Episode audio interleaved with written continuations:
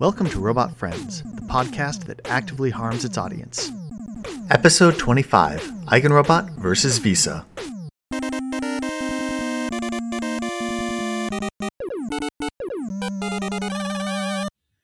Hey, Al, I'm here with Visa. Visa is, I mean, Visa's Visa. how, how, how do you usually introduce yourself? I don't know, man. I like to improvise and just everybody sees something different, I guess. So I, I and I like to encourage other people to interpret however they like. Yeah, yeah. No, so I mean, you're you're big on Twitter, and um, you know, I it, it seems like that's almost more of your life now than I don't know. You don't have a day job, right? Not anymore. Yeah, living the life.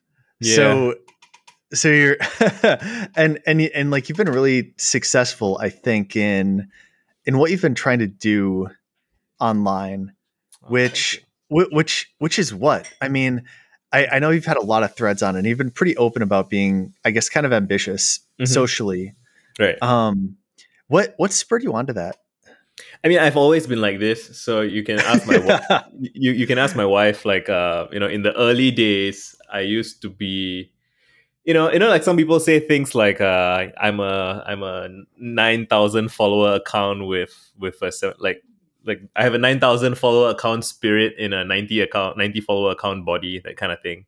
Like I was always yeah. like that. I was always like that. I was like even when I was posting on Reddit and like Facebook and just anything else, I was. I mean, I guess if you want to go all the way back to like origin stories, uh, story I've told a few times is that I used to when I was a kid, uh, I used to go on internet forums to find people who were into the same things as me. So the, the, mm-hmm. the, kind of formative experience was there was this video game called Darkstone. It's sort of like a Diablo clone that wasn't very popular. And yeah. Uh, I was like none of my friends played it or heard about it. And there was it's like in the CD, there's like a in the booklet, there's like the website, and I went to the website and they had a forum and i was like seven years old. I didn't even i had like no social skills no understanding of anything. And here were all these people uh, presumably adults right who played this video game and they were talking about it and i was so excited to join them. And um, there was this one moment where some guy was kind of making fun of another guy like they were all, like they were there in group right? They were all the same people the people who knew each other for some time. And one guy was kind of making fun of another guy. And he said you know i'm playing i'm playing this game and i i got this item called the helm of the arse gods which is like obviously made up and obviously kind of taking the piss on something. And me being yeah, yeah. An, me being an idiot child i was like oh he said that and people are responding positively. So if i do the same thing they'll respond positively too. And so i'm like yeah i found the same item. How cool. And everyone was like who's this idiot? You know they don't even know. I mean like if they knew i was a child they'd probably be like oh it's a dumb kid. But it's just everyone is mocking me making fun of me you know just standard internet uh, dunking.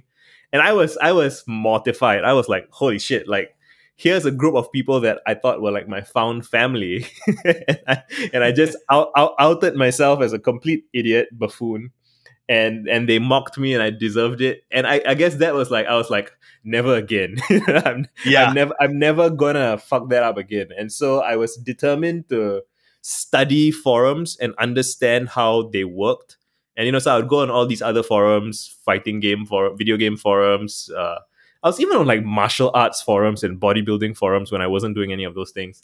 And I would, you know, I, I, would like study them. I'm like, oh, who are who are like the, the best posters? You know, who who gets all the karma? Who gets all the points? What sort of behavior is is rewarded and respected? And I mean, like you know, so when you when you when you hear that in isolation, or if you read it, it can sound kind of like I don't know, sociopathic or, or Machiavellian or something. But I just really wanted friends you know i just really wanted yeah. to i just really wanted to understand and and to be understood.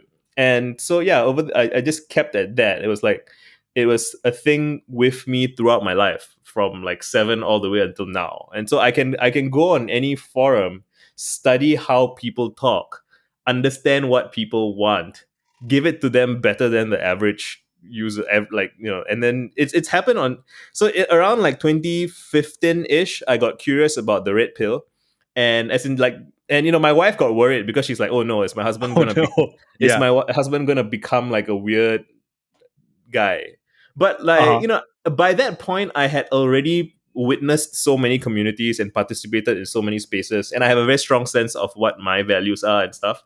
That I was actually able to study their language and then write a couple of posts that were expressing my values. So the same kind of fr- be a good friend, you know, take care of each other kind of thing. But I would frame it in their language, like tough guy language, and and be like, you know, if you, I would say things like, uh, you know, if you if you imprison yourself and call it a fortress, you know, you're kind of being weak. And I, I'll just use their language kind of yeah, make yeah. my points. And they completely agreed with me. And they were all so like 95 to 98% of them, I would say they were all like hungering for vulnerability and, and kinship.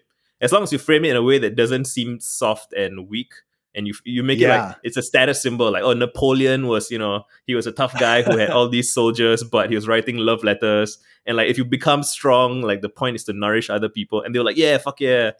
You know and and that that really was a kind of um kind of like I was gonna say red pill. It's, it's, a kind of it, it it opened the world up for me because I realized that you know so I I would hang out on feminist forums and red pill forums and just all these other places.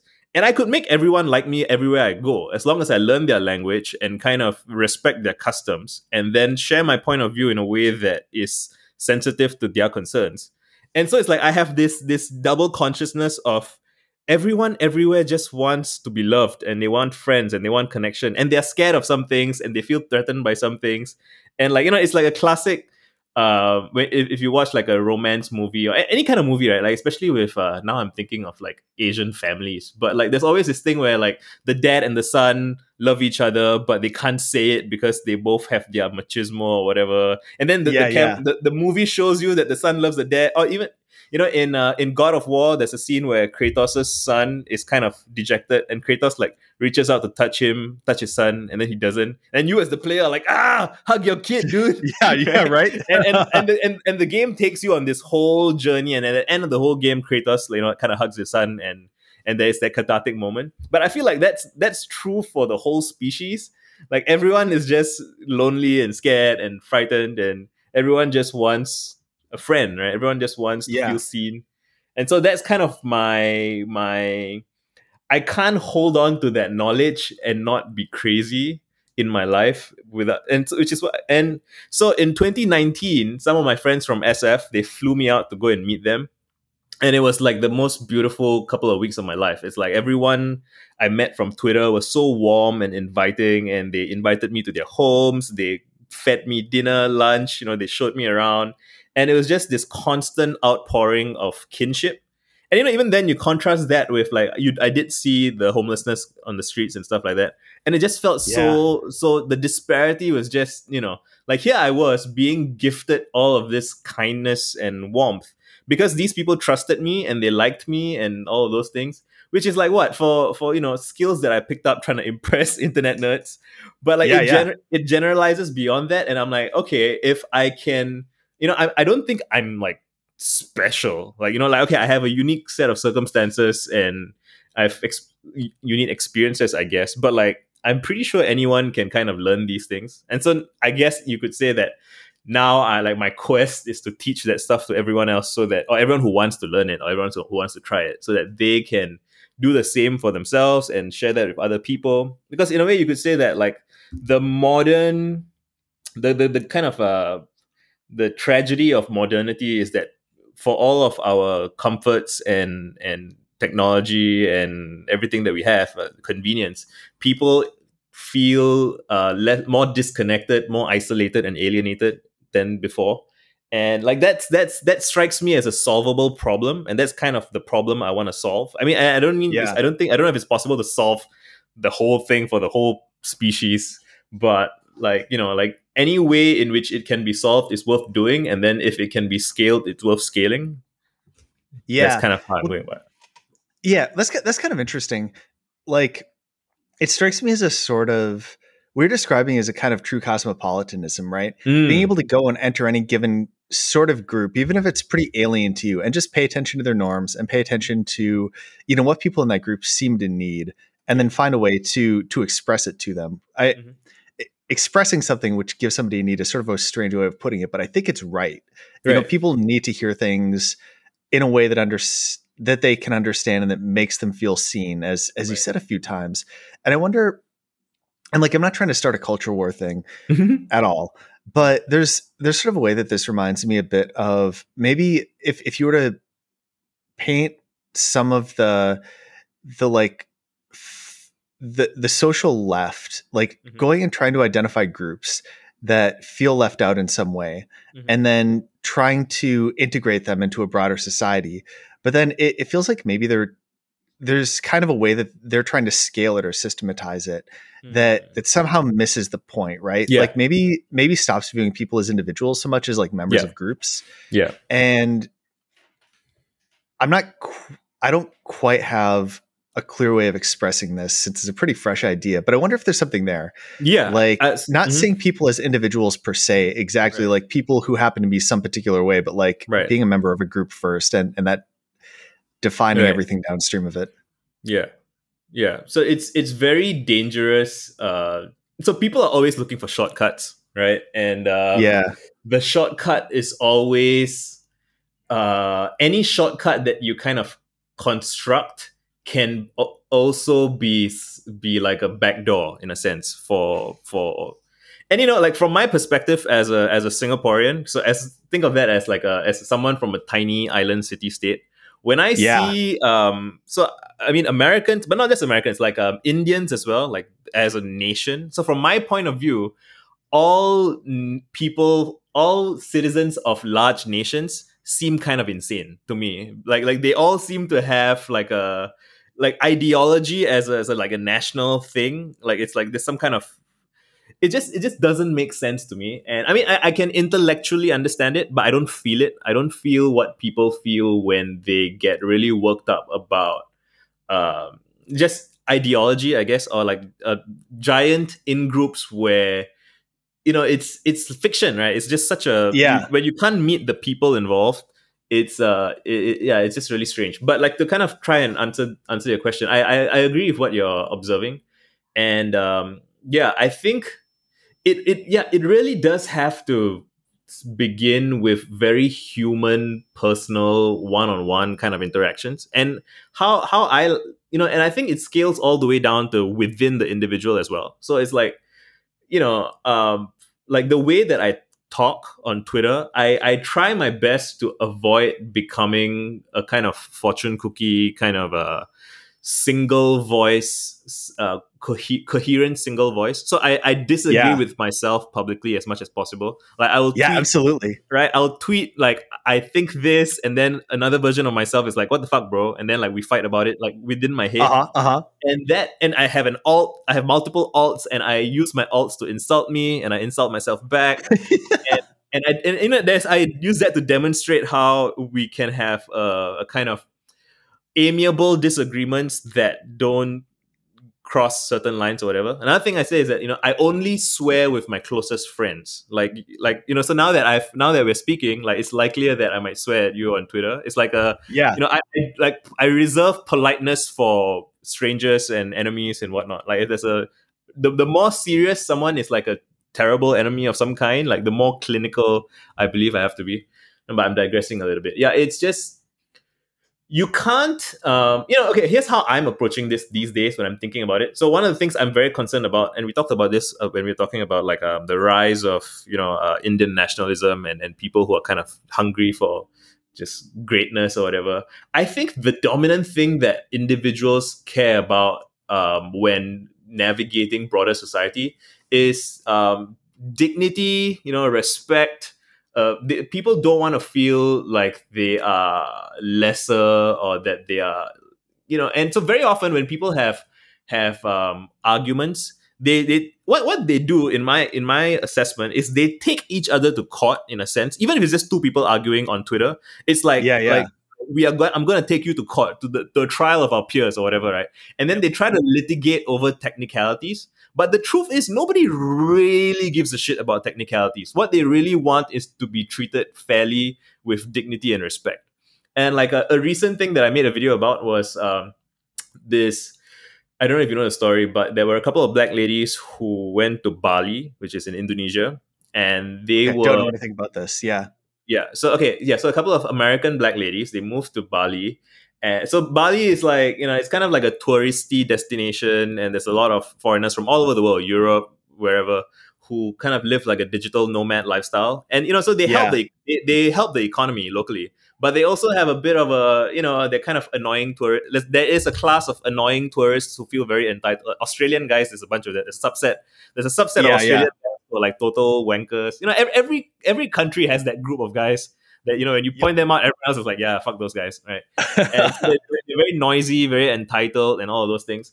And so, um, you know, and I, I'm so I made a video kind of talking about it, and I was like, you know, cons- consider what it's like to be a local Balinese, right? It's like, and if you go back into the history of it all the way, like Indonesia was colonized by the Dutch in the 1900s, 18, and you know, there's there's that kind of um, it's a complicated relationship. It's like first of all to be have been colonized historically is like subjugation which is which is uh, humiliation in a sense right? And china Yeah, you know you talk about century of humiliation and stuff like it yeah. it has oh an yeah. effect on the psyche right?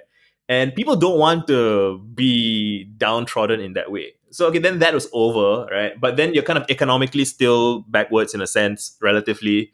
And like you know your job opportunities are not as good blah blah blah. And there's this general understanding in in i would say in southeast asia in most of asia is that you know there's this idea of, of western dominance and uh, so even if it's not like military stuff or whatever it's like oh you know the what movies are playing in the cinema oh it's captain america and blah blah blah Right, right. And yeah, so- I'm sorry about that. Like as an American, let me apologize for the Marvel Cinematic Yeah. Universe. Terrible, But, terrible. you know, it is what it is. It's you know, our, our kids enjoy dressing up as as Iron Man and Spider Man, and it's like, Yeah. yeah. they enjoy what they enjoy. You know, it, it could if butterfly effect, it could have been I don't know. I mean, there's also anime, right? So it's it's a bunch yeah, of stuff. that's true. but yeah, and um, so there's that, and then so imagine you're a Balinese local, and then there are all these tourists that come around, and they do kind of raise raise your earning potential, and like you know, you you maybe you have a brother who works in the tourism, who works at a hotel, and he's earning quite a decent bit of money, so you're like, oh, okay, you know, these people are like you you don't as a, as an individual individual Balinese, you don't really care that some person who is at your cafe down the street who maybe they're nice to you and you're nice to them and you have a good relationship and then you find out that oh they're not actually here on a on a they're here on a tourist visa. They're not here on a, like a work visa. Like who gives a shit you know it doesn't matter it's like that's like yeah, yeah. to, to care about that is like technical stuff. But then if you later on find out that oh that person who's in the cafe has been like insulting you know the the your auntie who runs the cafe and saying oh she's some poor uh you know like dumb bitch or whatever like, just however they insulted Yeah. that person now you'll be like oh this American came here and they didn't get here on a visa like you just look for whatever technicality you can take them to court on Yeah, and uh-huh, you know uh-huh. send them deport them and send them back but Yeah. it's not it's not the technicalities that people actually care about it's that you disrespected them right and as long as so my my my discovery is that as long as you treat people with respect and you you make space for them to have dignity and you know if they are wrong you let them kind of be wrong you, you give them an out so that they can kind of gracefully acknowledge their mistakes you know there's this have you read uh, i'm sure you've read ender's game right Yep. Mhm. there's this great bit where Ender is dealing with uh that uh was it Bosco? I can't remember his name. The Mexican. I hope guy? it was Bosco. Um, was it the the guy short who? the short guy. Oh, Bean. No, not Bean. Um Oh, just- not Bean. so so first he was under some group and then he was transferred to a second group. Yeah, I think I remember that after he made his his little army, and it was it that was it the guy that he ended up beating up in the shower. yeah, yeah, the guy the guy that he killed, Okay. right? Accidentally. Yeah, And the thing is, he said something like, um, you know what? Uh, I need to practice and you should let me practice. Like he took him aside privately, right? And then he said, um, I will pretend to agree with you, and then tomorrow you can say that you changed your mind so that you look good. And I, you know, like like that's that Yeah, yeah.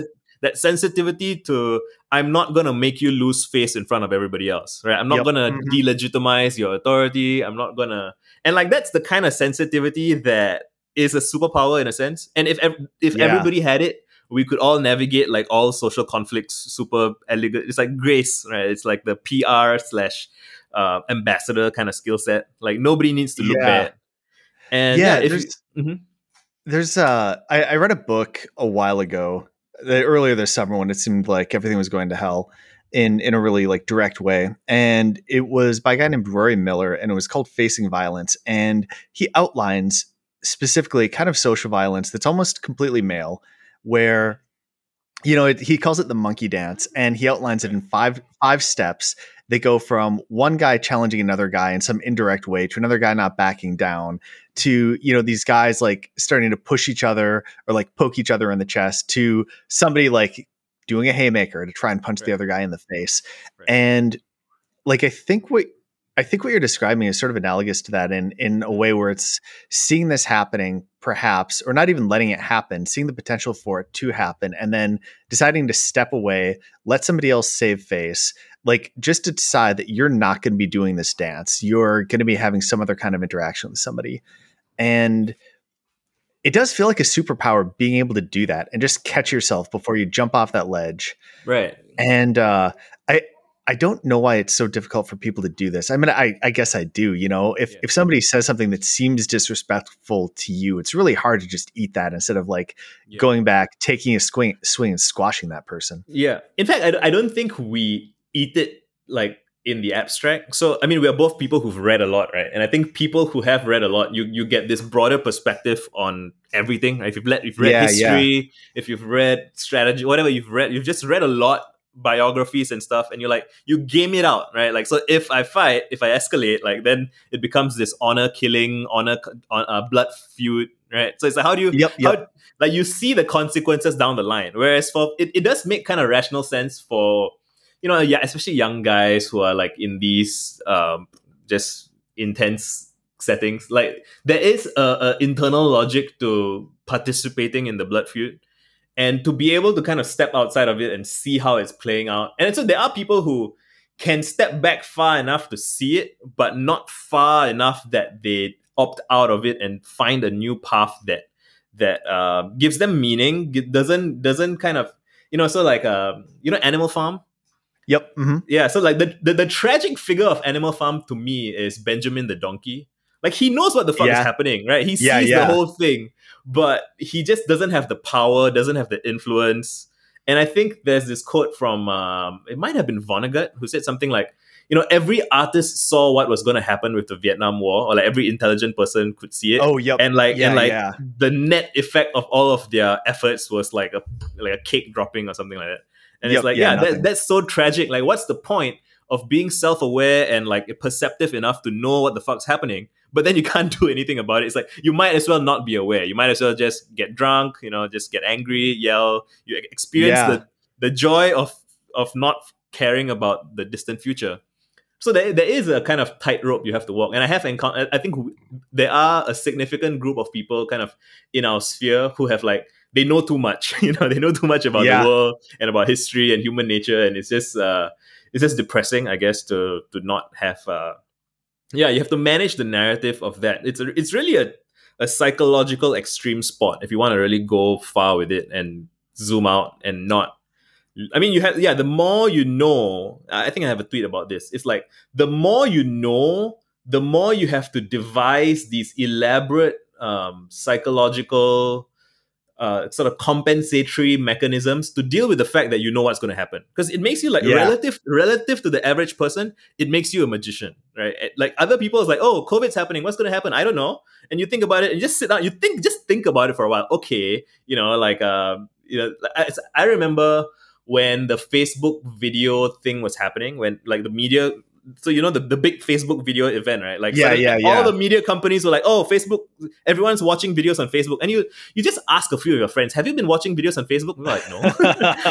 and like the entire media industry, like thousands of tens of thousands of people, like sh- they fired certain people, they promoted certain people, and just watching it like this can't sustain itself, right? Yeah. And oh, then what you, a train wreck. You, yeah, and then to see the whole thing coming and not be spiteful about it not be, i mean if you're in if you're in the middle of it right not to be spiteful about it not to be uh, i told you so about it like it's just it, it takes all this additional compensatory like um suspension stuff yeah, that you have to yeah. devise yeah but, i think that's a lever a level deeper than I've actually been able to reach myself. I mean, you know, in the United States with COVID, with the response to COVID, mm-hmm. I'm still kind of mad about it.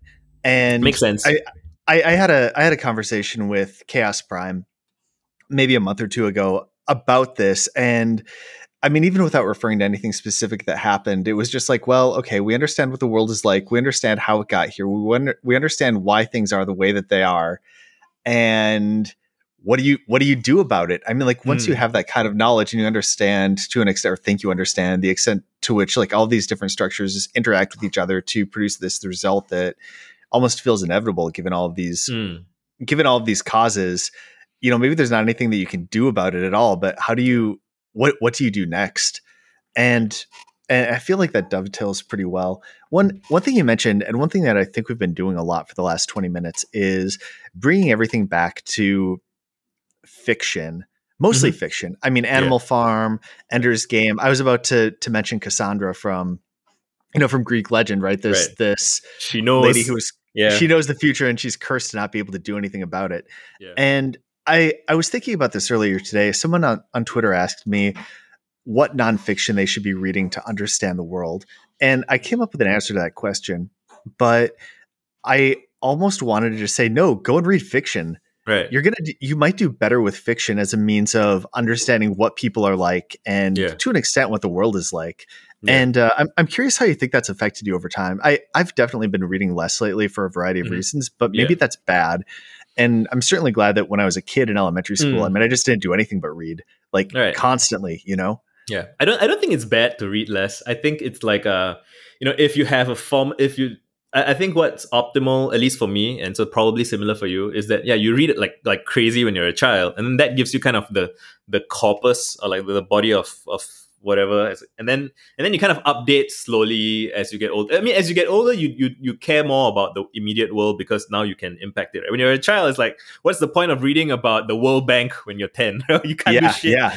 even now it's like what are you going to do? But like as you get older it's like okay yeah, you want to you want to know specifics so that you can influence it. I, I i think i roughly read about one big book a year. Like so last year it was dune uh, this year something else i don't know. But like yeah. When i was a kid it's like every day it's like reading some crazy giant book. And uh, yeah, yeah, yeah. I, I, think it gives you know to exercise human imagination it's like to me it's a, I, was, I was just sharing this with uh, liminal actually that mm. you know um like this like uh i suggested that she make a, a, an alt for a fictional character. And she's like oh and does that does that kind of cheapen something something? And i'm like oh right. I forgot to mention that i take i take fiction more seriously than i take take a lot of people. And even that's not a correct statement because it's more of like everything is fiction. You know, governments yeah, are yeah. fiction, nations are fiction, money is fiction.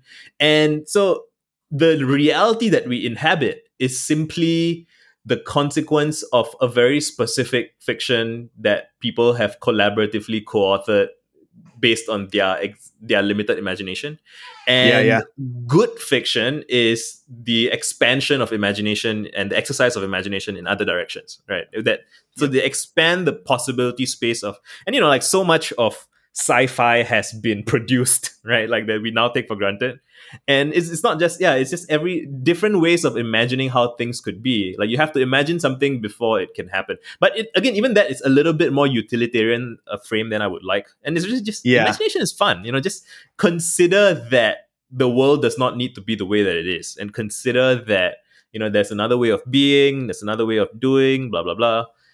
And yeah it's just and I, it's only fairly recently i feel like the past four five years or so that I realized how kind of radical it is to read a lot of books when you're young. Like it really and like I, I think it so it clarified a lot of things for me. I think some people didn't hate school as much as others because they had not conceived of what a real education could be like they just so yeah. they didn't they didn't know a better alternative. Like so if you were reading in a self-directed curious way you know what it's like to just learn all kinds of shit all the time. It's amazing. Yeah yeah. And then and then when that gets suppressed it feels like you're being attacked or it feels like you're being suppressed. Whereas if you never had that then it's just like oh i'm sitting with my friends in a boring place but okay you know? Yeah. You don't you, you don't feel the loss.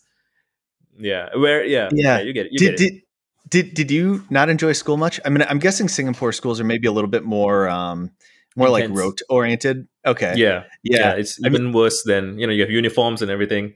Uh and you know, I'm like tall, dark, and have a weird name. So it's like I got singled out for everything. and uh, that was not fun. But I mean, it wasn't. You know, it's. I I do think that, um, and this circles back to something else we were talking about earlier. I do feel like people complain about everything in a way that it, yeah, it's all connected. It's like you know, so I have an occasional riffs I think school is probably the thing that I complain about the most. That uh, I kind of give myself free license to just bitch about it, like yeah, open openly. But even then, you know, I have friends who are teachers, you know, and I I respect them for what they do. Um, where was I going with that? It's like there's there comes a point where when you complain too much about something in in too strong a way, you end up giving it power over you in a sense. Yeah. I, I, don't know if this is the correct um, choice of subject matter for it but like uh you know it's like in singapore for example there's a class of kind of angry activist type who hates the government which is understandable but like yeah. the they they they it's heterodoxy as orthodoxy inverted right? So it's like they spend all their time complaining about the government of and they have valid complaints but it's that they they spent you know it's just it's um it's almost like they want the drama to go on right? It's like uh, oh yeah. it, right it's it's not it's and they and the thing the, the kind of scary slash sad thing is they don't a lot of them don't seem to realize that that's the case. And and again so if if i say that too confidently it's like i'm asserting that i understand their experience better than them which i don't want to do but i have seen it i've i've had private conversations with individuals who over the years changed their mind about their experience and they've come around to be like, oh yeah, you know,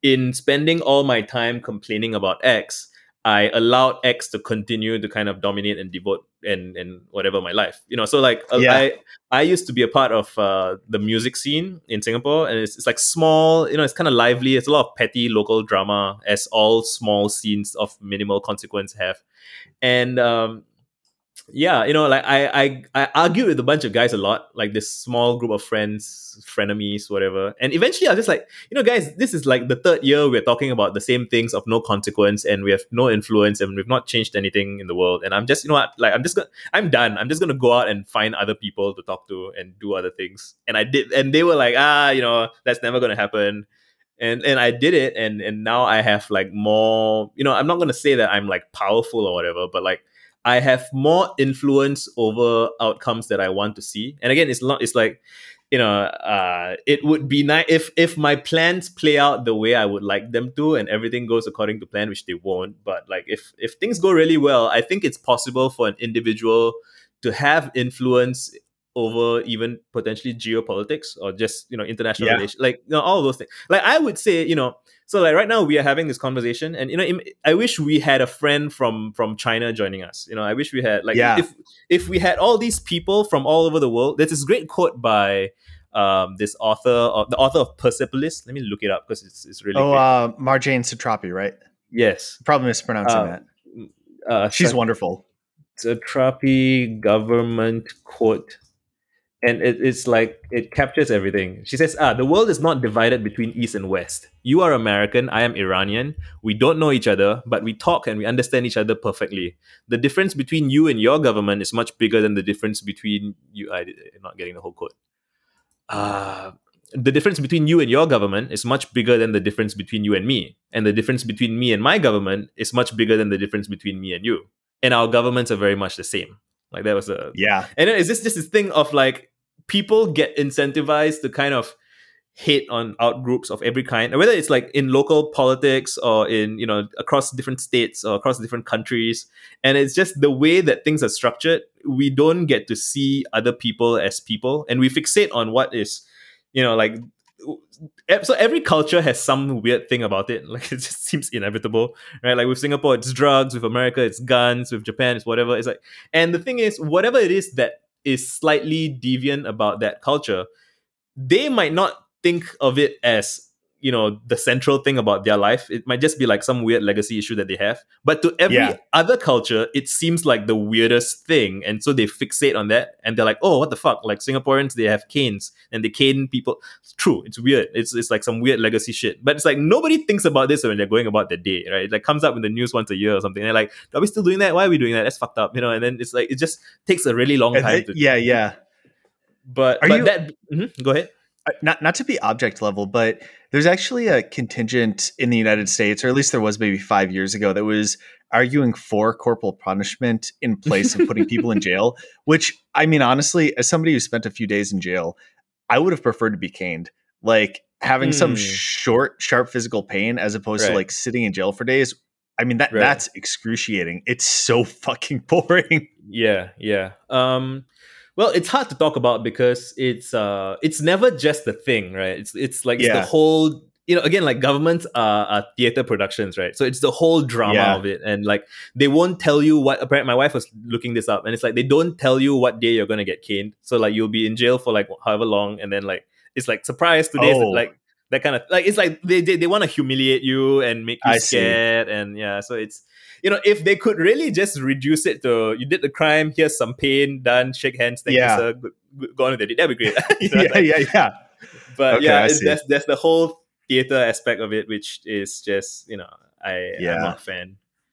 And but yeah, it, there's there's this there's a thing about trying to, yeah, and you know the funny thing is, there's I don't know where I want to go with that, but yeah, it's just it's things are shit's complicated. There's ugly shit everywhere, yeah. and uh, you know we have to try and nothing is gonna resolve overnight. So we have to kind of be willing to tolerate some some bullshit to to make progress. And I I, I lately I I get frustrated with people who are kind of like ideological purists who get frustrated. You know, so people who don't do anything don't get criticized. And people who are trying to make things better if they do anything imperfect they do get criticized. And yeah. so what happens is that anybody who doesn't want to get criticized just doesn't do anything. And so the, not only does that keep good people out of roles where they can make a difference uh, the people who end up left behind are like total psychopaths right? Or sociopaths. Yeah yeah and it's just uh, yeah the, the public is not educated on how to be a good public. And and the ways in which we educate ourselves as a public is the incentives are warped. And so we kind of further miseducate ourselves. And yeah you know lately a troubling thought i've been having is that what if kind of sociopathic narcissist types genuinely understand people better on average than they understand themselves like it's i, I think it's possible i mean again people always point to like the the failures and this it's, it's like this schrodinger's sociopath, right? Like on one hand, he's powerful enough to corrupt and manipulate society. On the other hand, yeah. he's like, oh, this petty tyrant who only cares about um, you know, camera time or being quoted in the media or whatever. And it's yeah, like, so yeah. is, is, is, he powerful or is he not, right? And I, I always think that the you know, like the problem with scams is that it's not that the scammers are so clever it's that people are so dumb right there's yeah, no yeah, ni- sure. there's no nice way of saying that people are dumb like that's my you know so i wouldn't tweet that that people are dumb because you know it's the tone is everything right like so i, I right, say it yeah, with love i say it with love that we are all idiots we all get yeah. swept oh, up in sure. stupid shit right and there's there's a relief when you realize that it's okay it's you know it's kind of okay to be an idiot and i think again like one of the the tensions or stresses that is like part of the psychodrama of Twitter and everywhere else is that people um you know it's it's like moral flagellation right? Like you you you want to find people to to kind of put down in some way. And even if you successfully find like someone who's very bad and very criminal and very and you know i'm probably in two minds about this as well. Like like i say this now in the abstract but if someone's really doing fucked up shit i might join in. But like even then you know um if you go too far in in wanting to put someone down for some crime and you demonize them and whatnot, like there is like you you can't use that venom and that that or like whatever toxic waste as a weapon without it corroding you at the same time. In and in, yeah. that like like if you believe that somebody deserves to be attacked, then even if there is a righteous reason for them to be attacked, you now live in your head and in amongst your friends in a world where attacking people for doing wrong thing or wrong act or whatever is okay. And so I, I like this perspective of we must be kind to our enemies and not for them like fuck them but we must be yeah. kind we must be kind for ourselves so that we don't become the kind of fucked up uh, you know rulers or, or society where that that allows cruel unnecessary cruelty to be to be kind of uh, just expressed right it has to be discharged in some other way It's yeah. Harder. I, I saw that the other day. Um, there's a guy Noah Berlatsky. I'm not sure I'm getting his name right. Who I mean, like Noah is is a really tiresome guy, and he does lots of terrible things on Twitter. And he he posted something where he was criticizing some other people, like Jesse Singal, who mm, yeah, who does yeah, and then this columnist, I think at New York Times, named Elizabeth Bruenig, mm. like twisted something pretty far out of proportion to call him a pedophile oh, or or a defender of pedophiles. And you know, he wasn't saying that. He's clearly not a pedophile. I think his ideas are really dumb, and I find him tiresome. But I mean that that lowered her, right? You know that she didn't need to do that. There was nothing to be gained from that. Mm-hmm. And I mean, it's just enough to say, Noah, you're you're being a twit. Stop it. Yeah. Like, and even to say like you're better than this.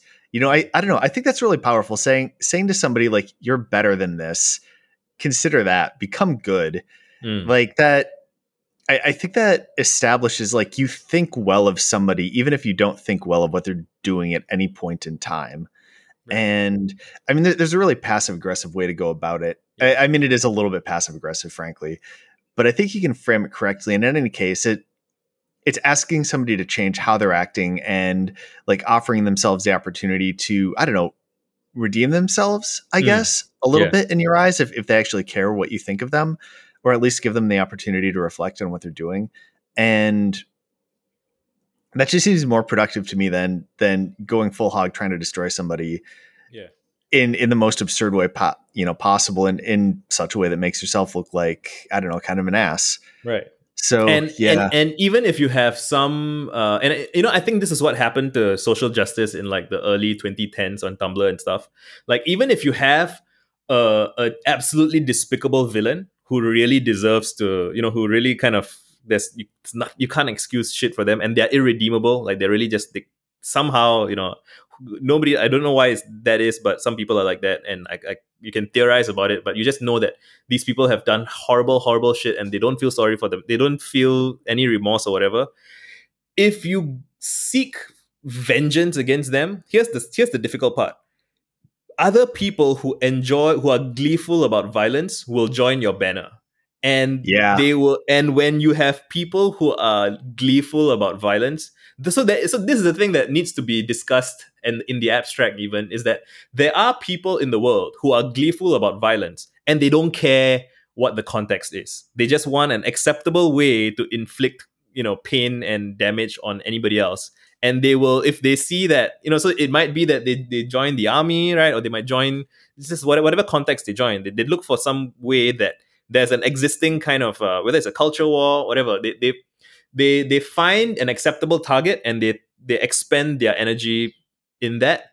And then it's like um there's this I think there's this guy Bhopal something he he had a nice tweet about how it's like so you might have started let's say you're, a, you're like a YouTuber or someone right like you start you attack someone once for a good cause and then you attract all of these bloodthirsty people into your crowd and then they yep. infiltrate the crowd and if there were like rational voices in your crowd before that, they're like, okay, what the fuck? The temperature in this place is getting weird. I'm gonna leave. I'm heading out. Bye. And so now there's yeah. like this. Diff- so the, the the the sober and moderate voices leave, and now you have all these crazies. And sure, your first target was a reason was like a valid target, but now they want another target. And like if you as the leader are not attacking a second target now you then you become the target because they're like hey yeah. we, we are your audience and like you know we joined your crusade and now you're like, you're like, yeah, and now now you're being weak. Like wait, that's that's the second target. Like let's go after the second target. And you're like, no, no, no. there was one target, and we we took care. And then now they're like, oh, you know, I, are you trying to whatever? And then yeah, this happens all. It's like you so you summon the demon to to go after a valid target. But once you summon the demon, the demon doesn't give a fuck. The demon just will, will, will consume you and then it'll consume everyone else. And a lot of people are like, oh, that enemy out group has a demon. so we should summon a demon to go after yeah. them and like oh man this again if you've read stories you know that this just never ends. Like weary elders have been trying to warn us about this for millennia. Like, you, can't, you can't summon a demon to defeat a demon. Come on guys. Species please. So but yeah, yeah. Mm-hmm. so so i'm curious. Mm-hmm. you know we, we've been talking a lot about i think I don't know, like interpersonal ethics and, and ethics just in general in sort of an indirect way for almost right. this entire this entire podcast. And I'm curious what you identify as your, I don't know, ethical influences. Is that a weird thing to say? Is it, um, I mean, um like a lot of a lot of what you're framing seems almost like kind of a Christian ethic, although I'm not entirely sure that it's exclusively mm, Christian. Yeah, Jesus was cool. I think. yeah, yeah, yeah.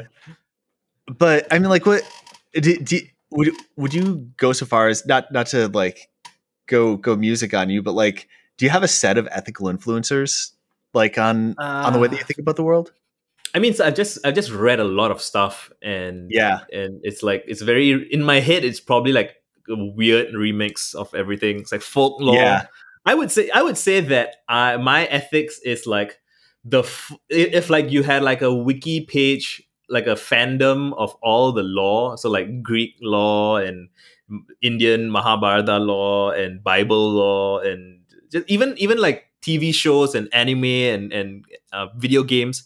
You know like you could make the case that i very much embody a very cliche video game protagonist approach to life right? Like yeah uh, absolutely. so it, it's like what i learned from video games from japanese rpgs from mass effect and from from uh in Mass Effect is heavily influenced by Star Trek. I haven't actually watched Star Trek, but like it's kind of the same vibe, I think, which is very, you know, um, you earn people's loyalty by helping them with their problems, and then now you have a mutual trust and respect. You ha- try and help people find out their problems, solve them. You know, like um, Solomon in the Bible is like yeah helping like it's just all these like it's not that I I picked a team it's just that all these individual stories of people coming up with ways to find kind of um, good outcomes for everybody. And like yeah. you know, it's like Chinese folklore.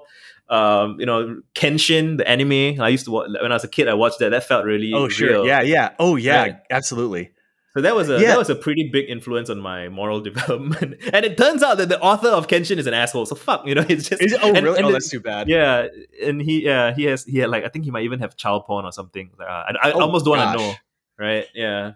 It's That's, so strange yeah. that it's so strange that fucked up people seem to produce good. I don't know. I I, I don't yeah. want to think too much about that. I but, don't either. That's that's really interesting. I mean, honestly, I mean, thinking back to anime, like I would, I, I watched Trigun when I was 15, and I was like, yeah, okay, I get this, and it, I think, genuinely did have a massive influence on on yeah. the way that I, at least for a while, saw the world and interacted with it. Right. You know. Right. Um, yeah. Yeah. So, I, mm-hmm.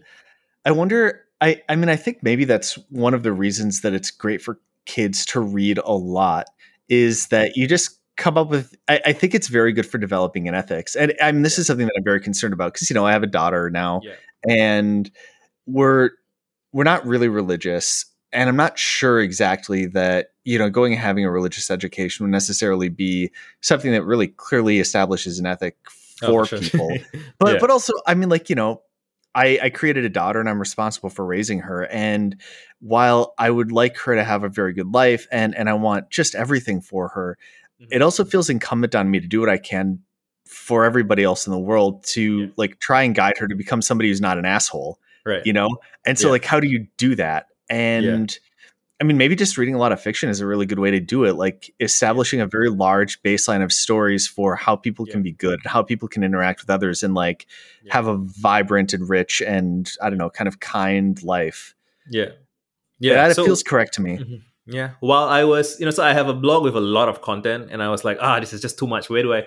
If I if if I was gonna lose all of my blog posts except for one, right? Or if I if I had to only reduce everything down to one blog post, what would it be? Or like you know, it's if I had like one message for the world, you know, that kind of cliche shit. Um, I, I or how do I how do I capture my life story and what I've learned and my message and whatever. And so the blog post I ended up writing fairly recently that kind of I think summarizes everything is what I call the library ethos. And so it's and it's kind of what you're asking is about and which is that you know libraries are one of the very small handful of things that civilization got really really right like we really yeah. like we fucked up lots of shit in a lot of ways but libraries ah oh, chef's kiss that's like one beautiful thing that we've done and you know libraries i call them i think of them as lighthouses to human consciousness. And it's like and it's not just the buildings or the books right? It's the endeavor. It's that authors contribute to them. And every author who sits down to write a book even if it's like a cynical book like the act of sitting down to write a cynical book is an optimistic act because you believe that someone else is going to read it and they're going to care about it and so on and so forth and if you kind yeah. of aggregate aggregate just the, the human you know the baghdad house of wisdom in and and the library of alexandria and just like just knowing that there have been authors and also musicians so music is the kind of other big thing yeah yeah life. but like knowing that there have been authors and musicians throughout human history who have kind of tried to keep the species afloat like psychologically and spiritually like that is my overarching spirituality. Like that's the thing that keeps me from becoming like a selfish asshole. Like as long as people have been trying all this time to do that i like that's the team that i want to be a part of.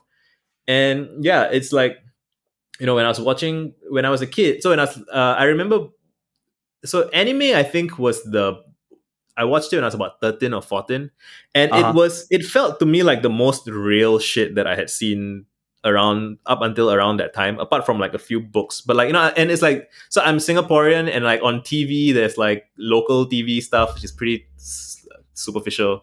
And then there was like um, you know, Western cartoons, X-Men and stuff, which is not bad. And then there was yeah, yeah. Kenshin. Kenshin. And Kenshin was like it really dug deep into like the tragic backstories of the villains which is like something that I think maybe in popular culture we're getting a tiny glimpse of it now. But even then, it's like you know, it's like Killmonger in Black Panther was quite a, a relatively surprisingly like they made him relatable in some ways, and they gave him like a, a genuine um, concern. And I mean, they also made him like abusive to women and stuff. So like they they they made sure not to make him too relatable, right? Like if if if the villain was too reasonable, it's like oh you question, then people come yeah. away from it like like questioning like uh, you know should we have a revolution or whatever.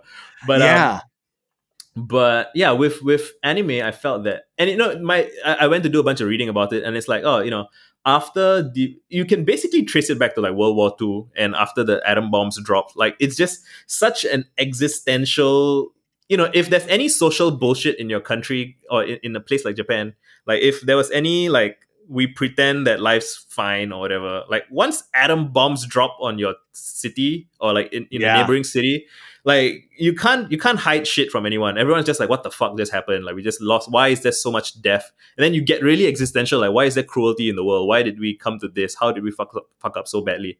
And so they, re- I think they then went got into some really deep inquiry, and they were willing to share that with their kids, right? Because that is their heritage and history. So it's like I'm like 16, 14 and I'm it and now that I look back on it, you know, I used to come home from school and not do my homework and watch anime. And when now at 30, I look back, I'm like, wow, that 13 year old knew what was up with life, right? Like he was yeah. doing the, the best possible thing he could have done was come home from school and watch anime. Like if he had gone home and done his homework instead of watching anime, like that would not have been ideal compared to where I am now. But yeah, it's just, you know, understanding human suffering like the best and the worst of what humanity has done everywhere in and like the you know there's a quote from it might be miyazaki who said like the line of cruelty runs through every human heart something like that. It's like yeah. understanding that appreciating that is really something. Yeah i'm actually I mean, now that you mentioned, I, I haven't read or watched Black Panther, but now that you mentioned, like, there's there's this villain who has a pretty compelling story and maybe a pretty compelling argument, mm-hmm. and you know, you almost want to like him, but then also he abuses women. Yeah. Like I, I'm actually mad about that. I, I again, having never read it, but that yeah. seems like it makes it a worse piece of art because that, it feels very mm. extraneous. You know, if you want to argue against what this person right. is doing, right. like just going and making him some kind of like, you know, c- completely, um, what's the word that I'm looking for? Like egregiously villainous, you know, like going and kicking a dog or whatever. Like, there's there's there's another thing that influenced me when I was a teenager, which is a, a, video game called Lunar that not many people have played. But there there's this villain who you know he goes and he kidnaps your girlfriend and he's sort of trying to destroy the world. But he also like you go and invade his fortress and he has a little garden there that's full of these very sweet fairies, all of who all of whom love him because he, he like he's always so kind to them and he comes and visits them and like gives them you know food and everything and it's like oh no, like I'm gonna right. go and kill Ghaleon. Right. And he's done some terrible things, but also like right. he's clearly not just some sort of a cruel person.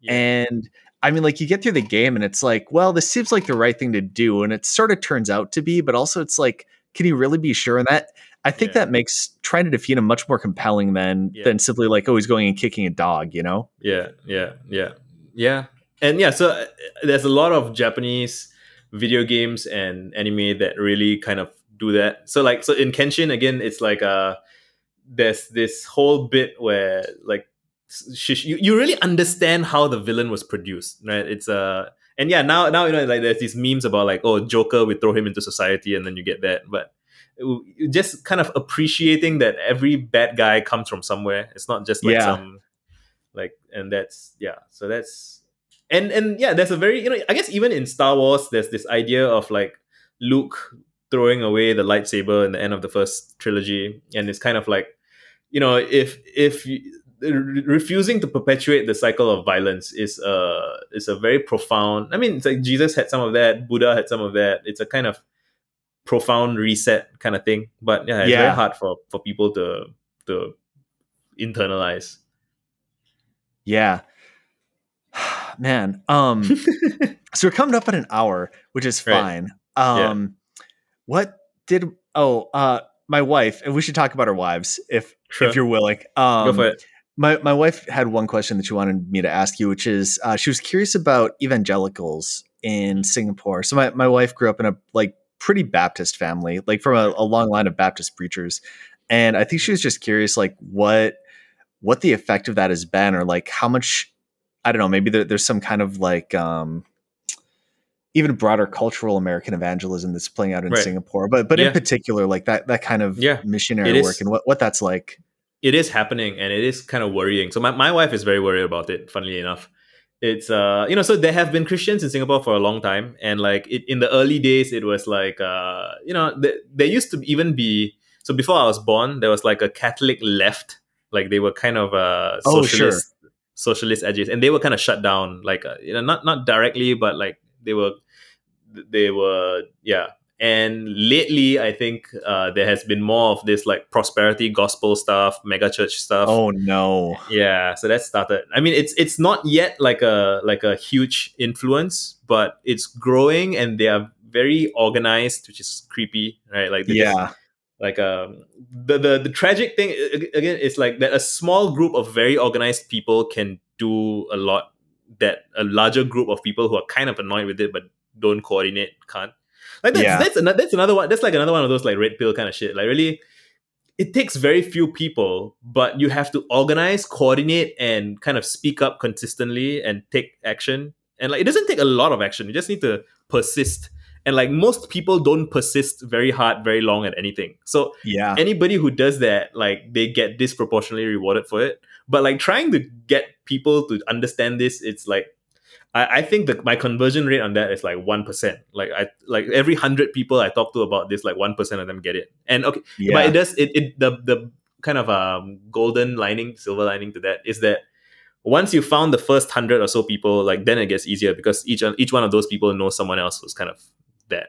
But yeah, it's really the whole kind of uh, all it takes for evil to triumph is for good men to do nothing. Like that's really, I do feel like we. I mean, so I don't know if the feeling that we have, or I mean, the feeling that I have, I don't know if you have it as well. I, I suspect you might. It's just, you know, we're just on the cusp of like every generation probably feels this to some degree, but for some yeah. generation it will be true. Like there's this great quote in my favorite essay of all time is by fuck, I can't remember his name, Adam Gopnik, and he wrote this in the New Yorker in 2011. It's called The Information, and he's talking about the internet and culture wars and how each new piece of media technology leads to a new culture war that is bloody and horrible.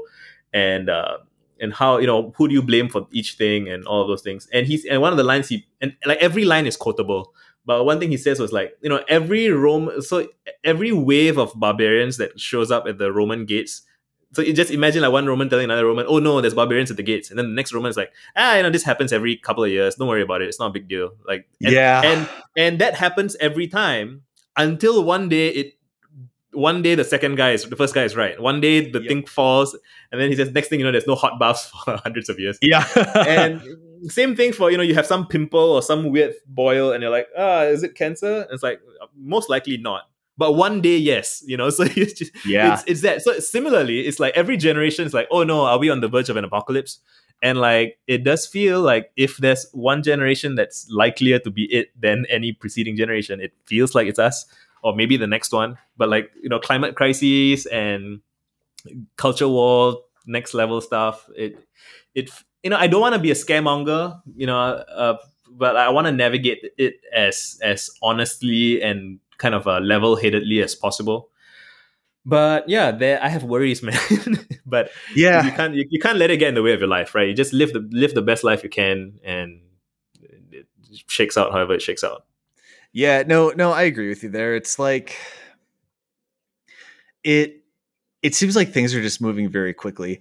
And I, I was talking with it might have been Ollie, another another guy from a small island nation, um, Ireland. And right I mean, I it may have been somebody else, but we were talking about maybe sort sort of like physical technology and social technology right. and maybe this possibility that at least at least in the western world as usually defined like maybe a lot of the social technology died in world war one and we're sort of living in the social ruins possibly compared to what came before. Possibly. And yeah but but then you know maybe we're making up for it with physical technology but i mean it definitely feels like the way that people interacted was much thicker back you know back back in that pre-war period and like there were more institutions that existed to bind people together. I mean people would go to Mm. church and people would go to clubs much more consistently in the real world and people would have sports leagues and just and this sort this is sort of the bowling alone story but yeah. I mean, even even if you were to look at social trust, you know, there was there's this really funny thing from I want to say the Minneapolis Star or the Minneapolis Tribune or something like that from the 1950s, where they were talking about the hydrogen bomb. And there used to be this very charming thing in American newspapers where they would just go and interview people who were walking around in the street and ask them what they thought of such and such. And here they were asking people about hydrogen bombs. And I mean, the responses basically made no sense. One guy was very concerned that setting off a hydrogen bomb was going to like stop the earth from rotating, something like that. And so like that was charming in and of- itself, but they also printed photos of these people. And then they also printed their home addresses. And and like that's unthinkable now. You know, Right. nobody's going to Yeah. want their photo up. Nobody's going to want their real name and their home address. You know, forget Right. that.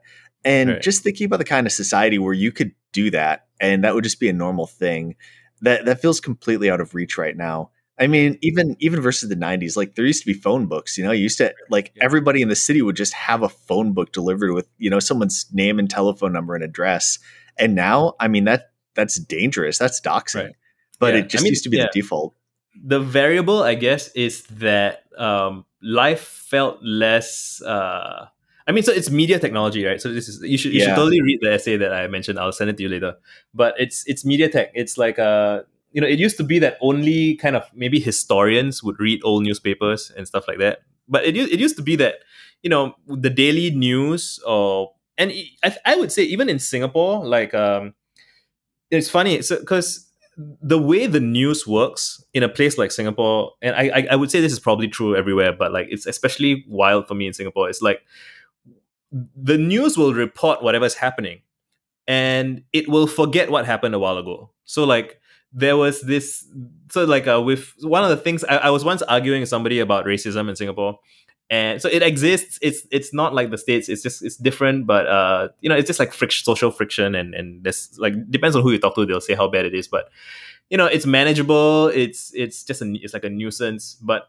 it is a thing, and some people like are in denial of it. And and I understand that part of why this is a pro- it's like it's like talking about you know um uh misogyny right? So for people who have never for for people once you've once you've had like a couple of really bad experiences you start keeping track of other such experiences elsewhere in the world and you see it as a pattern. Whereas if you've never had a bad experience just each random event seems like an isolated incident and you don't you don't think about how you don't notice the pattern because you you kind of wash your brain you, you know it kind of washes out with each new thing and so once when I realized that I couldn't kind of convince someone of something because they didn't have the pattern recognition, I'm like, oh fuck, I should just make a list. And making that list turned out to be one of the most effective persuasion tools I've ever done, which is just literally digging up old news and like collecting all of these Mm. anecdotes things, all every example of racism I can find all the way back from like 1980 something, and it's like when you see like a hundred of them all on one page, you're like, oh shit, you know, it's just yeah, yeah. Uh, and um, where am I going with that? And so I, once there was a news article that came out about the most recent version of something. It's like people painting their faces and stuff. So it's again, it's not as bad as as blackface in the US, I think, because there's no legacy of slavery here. And eh, some people will dispute this, but you know, nitty gritty details. Point is that the the national argument, like the state perspective and the media organization perspective, and kind of the mainstream perspective, like everyone just sort of didn't know that this was a thing. And I'm like, guys that I have the links. Like these things happened like seven years ago, twelve years ago, and I posted it, and uh, so that got a bunch of attention. And then people were calling me an activist. They were like, "Activist Visakan Veerasamy shared all of these." oh shit! Oh no! And I'm like, what what is the activism here that I have a memory? you know, I yeah. remember this, and it's it's it's wild to realize that the and, and and you know Singapore is regarded as like one of the most competent you know competent government competent everything right? But like even then like the institutional rot or the it's just I guess nobody cares right? Like people yeah. they work and then they leave their jobs and no one's like I would like to uh, put together a kind of national history for the country. Like okay the historians work on it but like they are like kind of walled up in their very academic context. And there's no like everyday practical kind of oral historian who's like you know these are all the things that have happened. And so people keep re-litigating and re um there's just all these very weird worth i get very strong feelings about this but i see people wasting their oh, time. yeah. Right? People really people really you know i have a tweet from like 2016 where i'm like I, I think time magazine put donald trump on the cover and like the m of the magazine was like over his head so it looks like horns. And that was like the topic of the day. People were like oh trump time magazine destroyed trump by putting horns on his head. Like what the fuck are you people doing? Like this yeah. like nobody is there's no benefit there's no cost it's just it's just noise. It's like that's how we expended that day or that couple or that news cycle. It's like completely you know like and and so witnessing that kind of radicalized me a little bit and i was like you know what? I'm gonna make threads i'm gonna yeah. keep i'm gonna keep track of shit and and demonstrate you know and like so like I, one of my threads now i do this every year it's like whenever there's a news event i just add it to a thread. And at first yep. people are like what are you doing? Like are you like taking the those threads are great. And I'm, I'm like yeah it's, it's it's just an act of remembrance. Like it's i don't even know what it's for. It's just that now if i want to look back on what happened last year i can scroll through that and get a sense of everything that happened last year. And it's just you see how much time and energy and noise gets expended over stuff that is inconsequential. And then you yeah. juxtapose that you go to like the wikipedia page for like 2020 2019 right? Ignore the pandemic let's go to 2019 and then you see like if you go to the wikipedia page for 2019 it's like january then like there's like january 3 there was that Qassim Soleimani thing with the, the oh right yeah right? And then like the next one's like January 8.